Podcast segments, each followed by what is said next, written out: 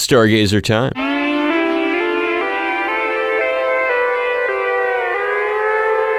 Our weekly look into the massive universe surrounding our tiny, very troubled planet. And as usual, we are fortunate to have the expertise of astronomer Christopher Phillips to guide us through. And we've got him on the line right now. Hey, Chris, welcome back. What's in store this week? Hey, Dave. It's good to be here. So this week, stargazers, look out for the planet Mars in the south after sunset. It will set in the west around midnight. The moon this week is passing through its full phase, and so spotting faint objects up there in the big beyond will be very difficult indeed.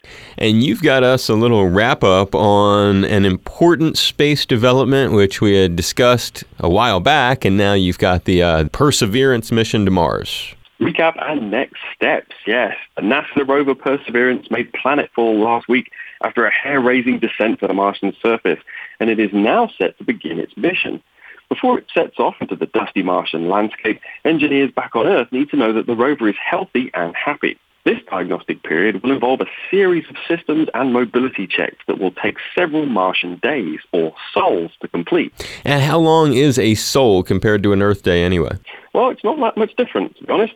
A Martian day or sol is around 24 hours and 40 minutes long, just a smidge longer than that of a regular day on Earth. And talk about that checklist they got to run down with this thing. Well, it's pretty extensive.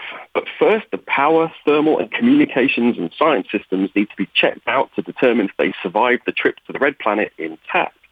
The extendable mast or head of the rover that contains the cameras and other instruments needs to be gently extended and a quick test drive on the Martian surface is needed before any longer trips are undertaken. And this mission also has another first, a helicopter drone, right?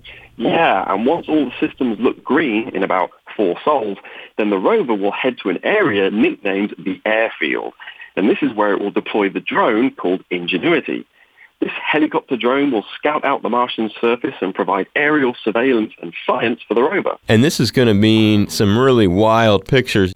Yeah, everything about this mission is upgraded. So the cameras that were installed on the rover and, of course, the helicopter drone are going to be miles better than those in previous Mars missions, which means we are going to see spectacular color shots of the Martian surface and hopefully some video too. But we'll actually be able to see the helicopter drone take off, yeah? Or you, we don't know that yet?